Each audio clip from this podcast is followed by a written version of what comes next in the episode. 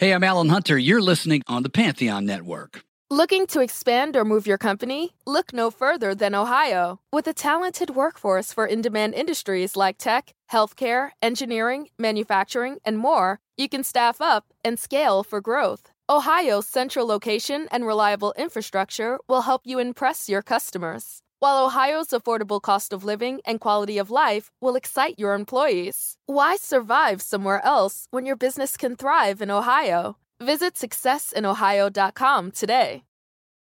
92% of households that start the year with Peloton are still active a year later. 92% because of a bike? Not just bikes. We also make treadmills and rowers. Oh, let me guess, for elite athletes only, right? Nope.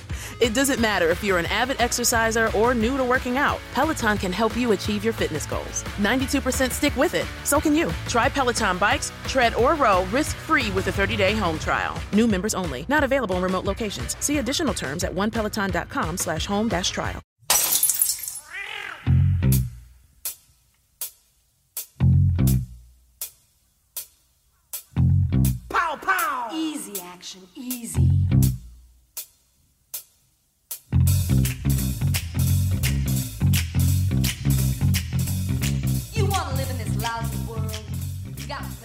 This is Patrick Prince, editor of Goldmine Magazine, the music collector's magazine since 1974, and welcome back to the Goldmine Podcast. What you heard was an early 80s new wave band called Times Beach, a recording called Cool that is a tip of the hat to the musical West Side Story. Times Beach was a San Francisco band that came together in 1983 a group of friends that originated from the local theater community there. They had a knack for stage glamour and flair, which explains their tribute to West Side Story, I guess. They had a new wave sound too that in this post-punk era. In fact, besides hearing elements of The Police and U2 and Roxy Music, you can hear, at least to me, sounds familiar to a more contemporary band like Vampires Weekend. Uh, Times Beach worked up a dedicated following, performing around the Bay Area at that time, and and then they went into the studio to record what is now known as the Snake Finger sessions, because Brit musician Phil Lithman, who performed under the stage name Snake Finger, produced it, and the band, mostly made up of um, Mariana Trench on vocals, Steve LeGrand on vocals and rhythm guitar, and Mickey Mole on bass did get some major label attention from it, but they split up before that, and the sessions never made it to album format. Now, Stephen Braitman, an accredited senior appraiser for all music formats and memorabilia, who was at musicappraisals.com, managed the band back in the day before they split up, and almost 40 years later, Stephen has now pressed the band's studio sessions and songs recorded live onto vinyl. And what you have is a new vinyl release called Step in Time, the legendary Snake Finger Sessions, 1983 to 84. If you go to timesbeach1.bandcamp.com backslash releases, you can hear snippets of the band, or from the album that is, and order the vinyl if you like what you hear. In this episode of the Goldmine Podcast, we will talk to Stephen Braitman and ask him why it took so long to release this on vinyl or in album form. And of course, he'll detail a lot more about the band itself. It's worth listening to, especially if you're into the early 80s rock sound, and because Times Beach were, due to their traditional theatrical background, a unique band as well. So we'll be right back with Stephen Braitman after these messages. How you doing, Stephen? Oh, life is very complicated and very interesting, definitely. Well, this this is great how you've done this for the San Francisco band. Yes. Um, maybe we could begin about you, how you Sure. met them, All right. and how why you decided after all these years to do to uh, release the music now. Um, why on vinyl? I mean, I know why, but maybe you can explain. Because you're an a vinyl enthusiast. Yeah, you know, yeah, we've got some amusing things, but I sent copies of the vinyl album to the band members and they couldn't listen to it because none of them had turntables anymore. That's funny. But it sounds good on vinyl. And one of the things that I was surprised that side two uh, is live. And you did did you tape that on your a small cassette recorder? Is that correct? Yes, the little, the little rectangle portable Sony cassette recorder. Because it came out really well. I was surprised. Well, it- it- a combination of, of that, but also the way Alec uh, did his magic in the studio. Alec Palao was very, very helpful in taking the master tapes, the original cassettes, etc., and just working them uh, to get ex- extrude as much sound as you could get from them. Definitely. But you had to job. notice that wow, this came out pretty good after taping it. I mean, you Mhm. know, a lot of times um tapes like that don't because of the crowd noise mostly. The person Yeah. standing next to you talking or shouting or whatever. Um it works here, you know. Not that I was very surprised, but pleasantly, uh, I guess, a little surprised. There are some great tunes on there too. On the live version, I guess those are songs that Times Beach was working on um, in case they were going to do another album or something. Is that correct? Well, all of the songs were part of the regular set, and they constantly were working and writing songs. You know, at the at the point in time we did the um, the studio recording, they just picked you know the ones that they had finished that they most wanted to, to showcase, Okay. and uh, you know there was a, a probably about a year or so after the actual recording sessions that they were still a, an active band and continued to write, and I continued to hold up my little cassette recorder at the shows. You know. Well, I really enjoyed Ed Frantic's guitar sound. Um, it really was, I mean, talk about the music of the times. Um, it had a sort of Andy Summers edge kind of sound to it, right? I mean, Mhm, I mhm. pointed out a few songs like Red Sky and Fall that had that U2 energy about it. Now, this is U2 when they were, um, you know, they didn't even hit, their high yet. It was like 83, right? So, Mhm. you know, they were right in there with the sound. I mean, they Yeah. could have easily, if they got the right A and R guy, they could have been, you know, signed. Um, now you said the band splintered. Was there a reason for that? Was there? You know, um, some of the members came and went. You know, uh, Buddy Price, the original drummer, left, and when they decided they needed uh, a little more uh, sophistication in the studio, we got Debbie Lane. Um, Ed Frantic uh, kind of left after the recordings, and we got a couple of other guitarists good. and bass player, and you know, uh, but it was always the key of uh, Steve Legrand and Mariana Trench, the, the two lead singers, and and Steve, the the rhythm guitar. They were the principal songwriters. Uh, Right. Though Ed Franick wrote some of their best songs. Uh, I think um, uh, "Fugitive" is just is a great song, really classic. I'd love to hear it sung by by someone else even today. Um, but you know how it is. You're not making any money. You know, you, you get twelve dollars for a gig, or you know, you got to pull teeth uh, in, in, Right. To, to get any kind of showcase. And um, it you know i also i take responsibility. I wasn't the best manager in the world. I, I would have loved to get them on a tour bring them down to la for a showcase. And you know just things just didn't work out at the time. Now you thought that there was because they weren't based in LA, they were based in San Francisco. You thought that was a sort of you called called it a hometown curse. yes Um, yes. I think there's a big prejudice. I mean um yeah obviously there were big san francisco bands at the time you know contractions dead kennedys uh, you name it from that late 70s early 80s but generally if you were not getting you know all the press and publicity uh, if you weren't hip enough to come from new york or la or Right. london then you know you're just a local band who wants who cares about a local band you know and that that happened for many many other bands you know better and worse than times beach you know I mean, at at that time, Yeah. I think, yeah. Like for instance, Green Day kind of opened the door again for that area.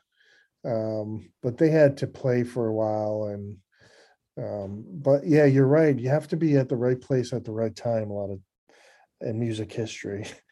Mhm, mhm. Um, like right now, you know, in the late seventies, New York City was the place to be. It's it's sort of like uh for me at least, it feels like a dead zone now.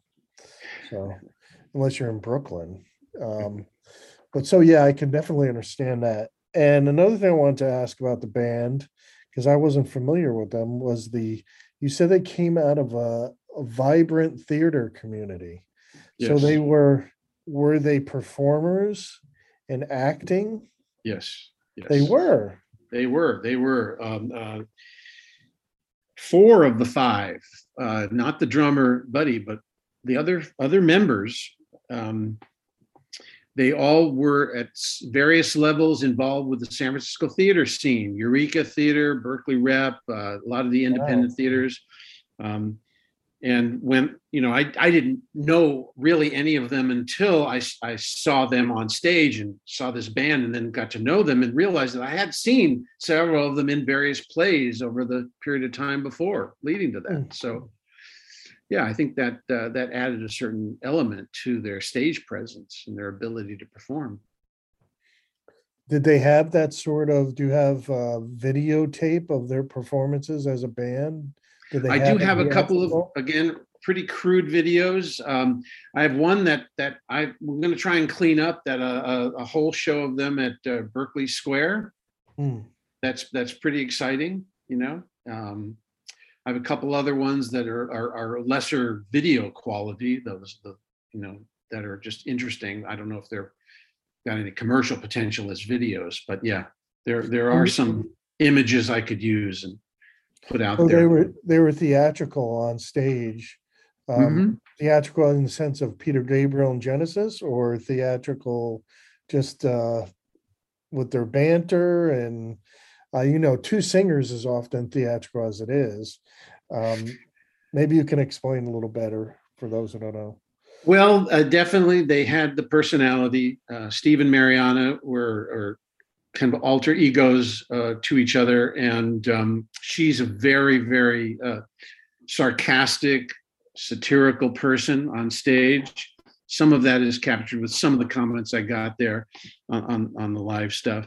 Um, uh, but a lot of their songs are really well coordinated in terms of the movement, stage moves, like when they did uh, uh, uh, West Side Story's "Cool," or when Yes. they would do um, "Taking Orders," which is a full military thing. When uh, uh, Mariana did uh, "I Want to Be the President's Wife," she had a big American flag. She wrapped herself up and did this kind of like very balletic moves to, you know. So I was gonna ask was- about the West Side Story connection there. I was wondering, Yeah, But it yeah. makes sense since they, they were in theater. Um, they could sing. I mean, that's pretty good. Um, did they go on after the band broke up? Where did a lot of the members, did they go back to acting? Did they music again or? Uh, they did a little bit of acting, but actually, Steve um, partnered with Eric Drew Feldman, who many of your your listeners will know from Captain Beefheart and, Mhm. Pere Ubu and many of his stellar uh, career accomplishments. He and uh, Eric uh, formed a music production company for theaters, Hmm. and they would create music for play productions. Wow, that's pretty cool. right and they did that for for several years and had a lot of local successes i, I think they might have done some stuff in la even new york but but uh, where they are today uh, well eric is still a musician and, and well known um, steve legrand is a professor of music in savannah georgia that's where he is located these days Ah. Yeah. Now, so where did the artwork come from? I like the artwork. Um, it kind of shows like a, that evolution theme. And in the middle, you have like this guy who was sort of new wave looking. Where did where did the artwork come? Was it was it an art? Was it a cover that they were thinking of putting out back then?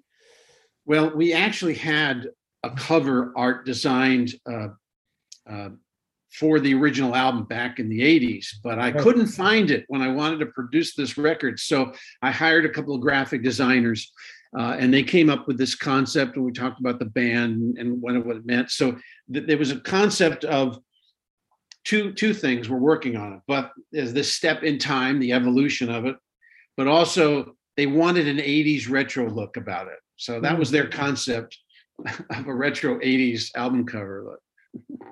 It did, it did come out that way, but um, even better with a little bit of a concept of the evolution thing. Sure. Um, Now, what, so were they close to getting signed then? You said they had an album cover in mind. Were- Well, we, we were going to produce it. I had a, a, a small record label at the time called Amorous Records. Oh, I didn't know and that. and I had uh, uh, Silhouette and House of Pants releases on on that label, so it was going to be another Amorous Records release. Yeah, Um, but no one had any money, so right. and and the band again was splintering uh, in certain ways, so it just didn't happen. But if you'll notice, this is now on Amorous Records, this release. So I've continued the the discography for that record label, right? Are you thinking of reissuing some of the other bands? Well, we definitely could do that. Um, uh, the uh, band uh, Silhouette, which was Mike Molenda's band. Mike be well known to people as a longtime editor of Guitar Player magazine after Silhouette broke up. I have a lot of recordings by the band live and in the studio by Silhouette. So there's definitely uh, some material there we could release that I think would be still pretty exciting. Um, and House of Pants, uh, we came out with two 12 inch EPs. We could put those together with a full album and several really exciting live tracks. Uh, definitely that could happen. Um, Because as you know, that's in now to hear, you know, bands of the past, especially Yes. bands that never made it. Um, yes. and putting putting that on vinyl and kind of a they're into the exclusive thing now where you print up another batch of 500 on colored vinyl and it becomes purely collectible and uh, what's your take on that i like it personally as a collector but Well, I, I, you know, wanted to obviously first honor the legacy of the band. I felt all these years that I needed to do something finally to- because, the, as you, you know, as you've just said, the the retrospective look at Yes. music from the '70s and '80s is is happening now, and there's a lot of bands from that era that are uh, increasing their prestige level, you know, and collectible level. A lot of interest in bands that fell by the wayside and I wanted Times Beach to be recognized as part of that scene, in Right. which they were. And there, there's almost no presence.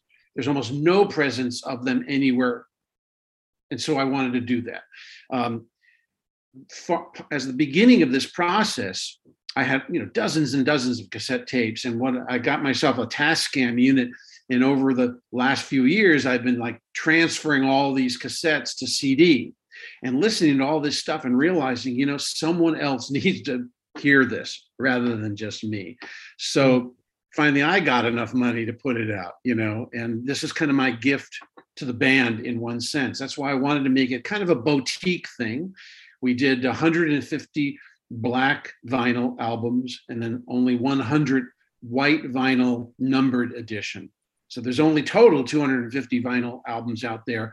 I didn't want any CDs yet or digital or downloadable or anything version yet. I wanted to keep it pristine in terms of what would be available in the marketplace, Hmm. right? i used the word yet Yeah, So- well, you know, th- there's there's increasing pressure. You know, I have the record listed on Bandcamp, and Bandcamp insists that you have a digital download. hey So if you go to the Bandcamp listing for Times Beach, you'll see that you know there's there's the LP that you're able to buy, and it Right. says you can buy the digital download version of it. But I've written in there no digital download, so it's not active. But I had to you gimmick gotta it put up in somehow.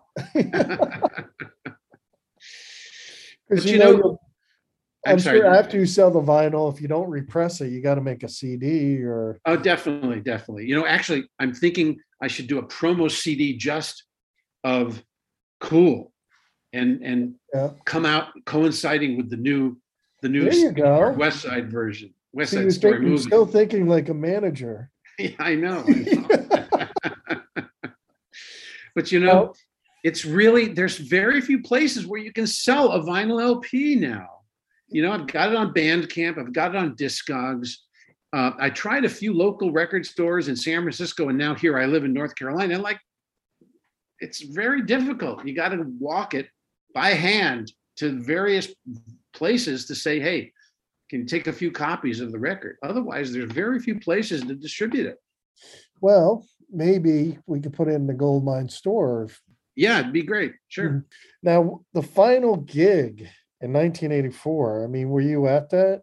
Um, did they know that something was going on where they weren't going to? Yes, yes, uh, they did. In fact, um, that was kind of like a, an add-on gig at the Mabuhay Gardens because the actual last gig that we thought was going to be the last gig was my Amorous Records pool party at the Oasis. Nice. If you remember the Oasis Club south of Market, uh, it was a really cool venue that had a stage and, and an area to gather, and then a big pool because it was an old uh, hotel Yeah. a motel, right? Um, and so all three of my bands played there uh, Silhouette, Mike Molenda Silhouette, and House of Pants, and Times Beach. And they, at that gig, you know, they were trying out some new kind of progressive rock things with a, with a new guitarist and, and a bass player. And, and they kind of knew that things were splintering apart. And after that gig, we, we kind of knew it was the last show. But uh, a week or two later, they realized, oh, they are they had this commitment to play the Mab, so that was the last show. Oh, there you go. it was a great show, you know. so, do you still? Um, lastly, do you still keep in touch with everyone except you know besides Steve? Um, No, Steve is the one I, I'm I'm really in touch with. Yeah, because because we both now live in the South. yeah. Well, how about how about the other people in the band? Do you still does he keep in touch with them? Does he? he hasn't and you know i have um, i have had uh, some communication with them when uh, when uh, mickey mole jerry carnelia the uh, original bass player died a few years ago um, we had a reunion of the band we Oh. had uh, all three you know the three of the principals the guitarist the and the two lead vocals steve mariana and, and um, uh, the guitarist they played at his you know going away party as it were. And it was really really sweet moment. And that gave me some extra impetus to try to get this project together. Um, so mariana trench uh, is a longtime uh, major domo at the exploratorium in san francisco. She's she works at this science museum and uh, has done that for many years. And um, eric is a real estate guy down in santa cruz Hmm. so, do so they must love this as well. They must love this uh, new album coming out and recognition. I mean, they must, right? Well, the way the way I did it was I didn't tell them that this was happening at all. So when I find when I got the vinyl, I put them in boxes and mailed it to them. And when I, when I talked to them after, they said they were totally shocked and flummoxed by it, but they didn't have turntables, so they haven't been hadn't been able to listen to it. You know, their own recordings. You know, at the last time I talked to them, I think by now they have. So it's time to get back together. That's a great story, man. Well, As thank said, you so- so much. No problem. Thank you very much. All Appreciate right, it. man. We'll be in touch. All right. Good day. Okay. Take care, man. Thank you, Stephen. For those interested, you can go to timesbeach1.bandcamp.com backslash releases. That's T I M E S B E A C H 1 dot bandcamp.com backslash releases. You can hear snippets of the band there and get the vinyl. Well, we'll catch you next time on the Goldmine Podcast. And in the meantime, go to goldminemag.com for exclusive content. You can shop at our store, shop.goldminemag.com, for collectibles and unique vinyl. And you get to get the print edition at Barnes & Noble and Books A Million stores. So thank you for now, and hope you enjoyed Times Beach, and pick up the album. This is Pat Prince, editor of Goldmine. We'll see you next time on the Goldmine Podcast. Go. Crazy. Go, go,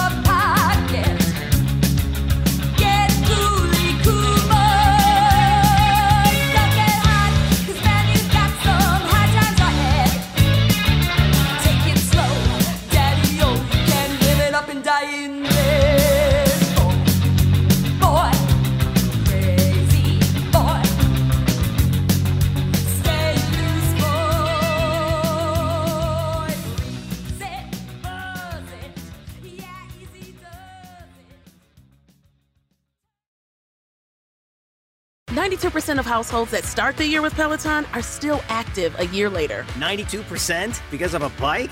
Not just bikes. We also make treadmills and rowers. Oh, let me guess, for elite athletes only, right? Nope. It doesn't matter if you're an avid exerciser or new to working out. Peloton can help you achieve your fitness goals. 92% stick with it. So can you. Try Peloton bikes, tread or row risk-free with a 30-day home trial. New members only. Not available in remote locations. See additional terms at onepeloton.com slash home dash trial. With one of the best savings rates in America, banking with Capital One is the easiest decision in the history of decisions. Even easier than choosing Slash to be in your band. Next up for lead guitar. You're in. Cool. yep, even easier than that. And with no fees or minimums on checking and savings accounts, is it even a decision? That's banking reimagined. What's in your wallet? Terms apply. See CapitalOne.com slash bank for details. Capital One and a member FDIC.